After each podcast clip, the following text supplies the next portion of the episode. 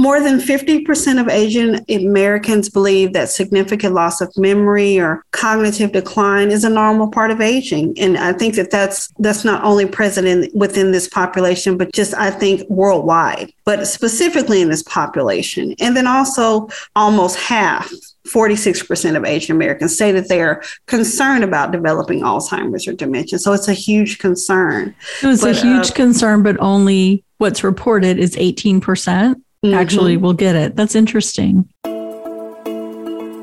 Welcome to Aging in Style with me, Lori Williams. I'm an optimist by nature, and I believe you can follow your dreams at any age. My grandmother's journey with dementia ignited a passion in me to work with seniors. I've spent the past 13 years learning about seniors and aging. In my mid 50s, I followed my own dream and founded my company where I use my expertise to help seniors locate housing and resources. On this podcast, we cover all aspects of aging. Join us each week to meet senior living experts and inspirational seniors who are following their dreams. The fact is, we're all aging, so why not do it in style? Hi, welcome back to Aging in Style. Today we have one of our favorite guests from the Alzheimer's Association, or she she is our favorite guest. Back on Tanisha Tyler Carr. She's the Programs and Services Coordinator for the Alzheimer's Association Dallas and Northeast Texas chapters we are going to be discussing a really interesting something I hadn't even known about through the Alzheimer's Association, but it's the Asian American and Pacific Islanders, or they call it AAPI awareness. And May is actually AAPI Awareness Month. And we're going to go over some of the facts and figures that came from the Alzheimer's, the big report they do every year. This was from the 2022 report. And this report, they talked about different statistics, facts and figures, and things for Asian Americans and how they are affected by Alzheimer's. So, welcome Tanisha. We're so happy to have you back. Thank you for having me back. Yes, absolutely. Well, let's kind of jump into this report, and I'm, I'm really interested to learn more about this. Absolutely. And this information we're going to be talking today was pulled specifically from our 2021 special report. Okay. So this information is accurate and up to date. And last month we talked about our 2022 Alzheimer's disease facts and figures special report. And hopefully, if anybody has not uh, been able to look at that from the last podcast if they have not been able to utilize a resource we'd love for you to go to alz.org forward slash facts, F A C T S, to look at that report. Excellent. And you said you can find all of this information online as well and see absolutely, how it's broken absolutely. down for um, Asian Americans. So absolutely. So tell us a little bit about what what did they find when they did research on Asian American population? And I know that they're less likely to get Alzheimer's, but tell us about some of the other things that they found. Absolutely. By looking at the information from our 2020 Facts and Figures report, Asian Americans are less likely than other groups to have Alzheimer's. Only 18% of Asian Americans, uh, however, are aware of mild cognitive impairment. And that's something that was a big eye opener and lots of information about MCI in our 2022 Facts and Figures and, you know, mild cognitive impairment, as we talked about, our MCI, could uh, be a early stage of Alzheimer's if its symptoms or the diagnosis is due to Alzheimer's disease, which this can make it harder for individuals and their families to recognize symptoms and seek professional care because these changes can be so subtle and, you know, it almost seems like, you know, normal aging that we tend to, you know, classify as normal aging, forgetfulness and things like that, which we know anything that is so severe, like symptoms of mild cognitive impairment, even uh, though subtle, are still not a normal part of aging. So, um, just a few quick facts and figures as we looked at our AAPI uh, population, our Asian Americans and Pacific Islanders population. One in four, 20% of Asian Americans report a lack of support, family support, as a barrier. And almost 45% of Asian Americans believe that medical research is biased against people of color. Hmm. And we had talked about this before. And then right before we started the podcast, that kind of boils down to clinical participation, right? That we're only seeing white men for the most part in these studies. And so we need to have women, we need people of color to mm-hmm. participate mm-hmm. in these clinical studies so that we have better data. No, you're absolutely right. That is the importance of, you know, this data. And there's just a huge mistrust of the medical community and just unfortunately because of egregious acts in the past and just misuses of population of color when it comes to clinical studies traditionally people are very very you very know wary of being a very, part of exactly. It yeah, I get just that. because of systematic racism and discrimination that you know people of color specifically uh, ex- have experienced over their lifetime in the healthcare system. So that can be a huge determinant and the alzheimer's association is always educating populations about you know just letting them know that you know those type of things cannot happen in this day and age that there are so many protections in place. There's a review board for a lot of these vetted valid clinical studies where um, it's equal opportunity as well as there's so much support and protection so that those things don't happen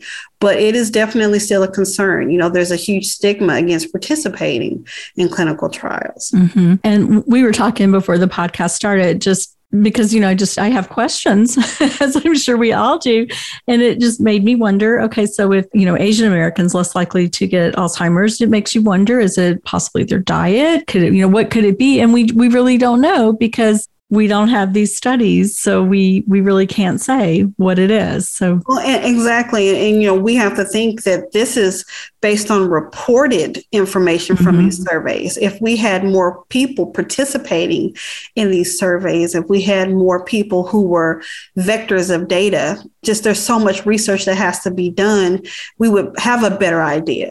And like you said that just that's based on people of color and also women being very present as far as vectors of information for collecting this type of data so we can understand what these challenges are so we can address these health disparities and understand what they are but also understand uh, why some populations are more at risk than others. Mm-hmm. so it, it all goes back to having more participation. Absolutely. What are some of the other facts that you've discovered more than 50% of Asian Americans believe that significant loss of memory or cognitive decline is a normal part of aging. And I think that that's, that's not only present in, within this population, but just I think worldwide, but specifically in this population. And then also almost half 46% of Asian Americans say that they're concerned about developing Alzheimer's or dementia. So it's a huge concern. It's but, a huge uh, concern, but only what's reported is 18% mm-hmm. actually will get it. That's interesting. Mm-hmm. And once again, this is based on the information that we have. Mm-hmm. Okay. And then what are some ways? I mean, I guess doing podcasts like this, you know, I'm just thinking of ways that we can get information out to people to participate in these studies so that we have some better data and to encourage them to go to the doctor when needed and instead of you know the fear that they are going to be discriminated against which you know i understand based on on history and all but what are some things mm-hmm. that we can do the things that we can do is uh, specifically just really to address those concerns going to the doctor will always you know going to advise you to go to the doctor and making sure that you are taking care of yourself, making sure if there's any changes in your health, especially your cognition, your memory, your thinking skills, to go see a physician and also advocate for yourself, not to be dismayed or dismissed if someone thinks that the changes you or a loved one are having are just due to normal aging, but really advocate for yourself, really educate yourself about the warning signs, really mm-hmm. educate yourself about mild, mild cognitive impairment, Alzheimer's disease, and the other types of dementia. Really educate yourself about the warning signs and making sure you're going to see a physician, and then also taking a step further and getting a referral to a neurologist. Anyone who specializes in geriatric medicine, whether that be an internist, a geriatrician, but someone who specializes in geriatric geriatric medicine. Mm-hmm. And we talked about this last month that doctors may be more prone just to say, oh, it's, you know, just part of aging, you're getting older. But mild cognitive impairment is a thing. And it is something that has come out in the 2022 Alzheimer's disease facts and figures. So if you didn't listen to last last month's podcast, go back and listen to that one because we broke down the facts and figures report and talked about that. And so often when I talk to people, they say, Oh, you know, my dad's 80. He, of course, he has some memory loss or some confusion. Mm, that's not necessarily normal. so we really need to, as Tanisha said, investigate that further and get to the doctor, to a neurologist to find out what actually is going on. I wanted to also discuss something else that I thought was very interesting in this report from the 2021 facts and figures. Once again, based on the information that you know we have, it says that Asian Americans are less likely than other groups. And that means less likely than other groups to have Alzheimer's. Specifically, when we talk about Korean Americans, they may be more at risk for developing Alzheimer's disease through lifestyle factors such as high levels of alcohol and tobacco use. Language barriers for some Korean Americans may limit access to health care and health insurance. Oh, okay. I had seen something, and I'm glad that you touched on that because it caught my attention because my daughter is adopted from Korea. And so it's interesting to me. So it's really more like lifestyle here in America for them and lack of communication. A language mm-hmm. barrier exists, you know, for those mm-hmm. who are, you know, specifically in this population who they're not native English speakers. Mm-hmm. So it could definitely be a barrier. And then, you know, those lifestyle factors that we just talked about. Yeah. And that's a big, big part of it.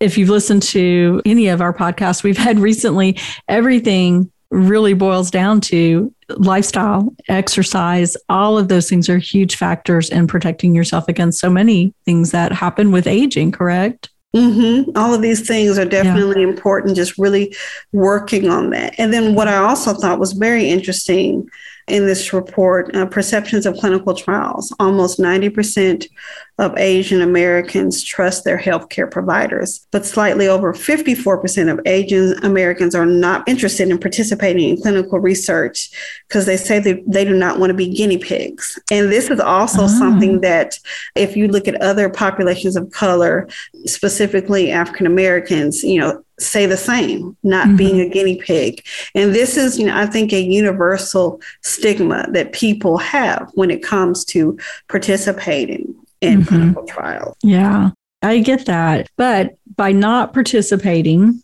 then we don't get the most accurate data that is going to help us to find out what is causing it or you know come up with ways you know what risk factors are and and what we can do to cure it ultimately that would be the goal i'm sure Mm-hmm. Absolutely. And it's just one of those things of really just the importance of understanding these types of facts and figures, understanding the connection within certain communities uh, based once again on these interviews and surveys.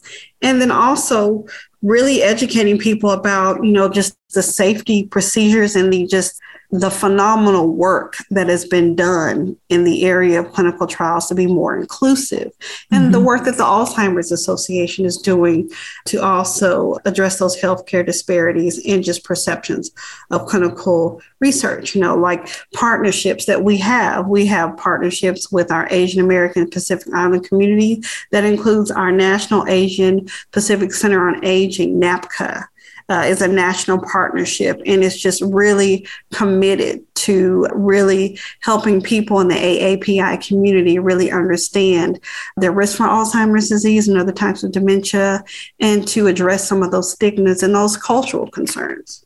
Yeah, excellent. Is there a website for NAPCA or is that through the Alzheimer's Association as well? You go to alz.org and you would go to help and support if you go to alz.org, at the very top of the page, you have this purple line and there's different tags. You would go to help and support, then you would go to resources. And when you scroll down, you'll see the Asian Americans and Pacific Islanders in Alzheimer's page.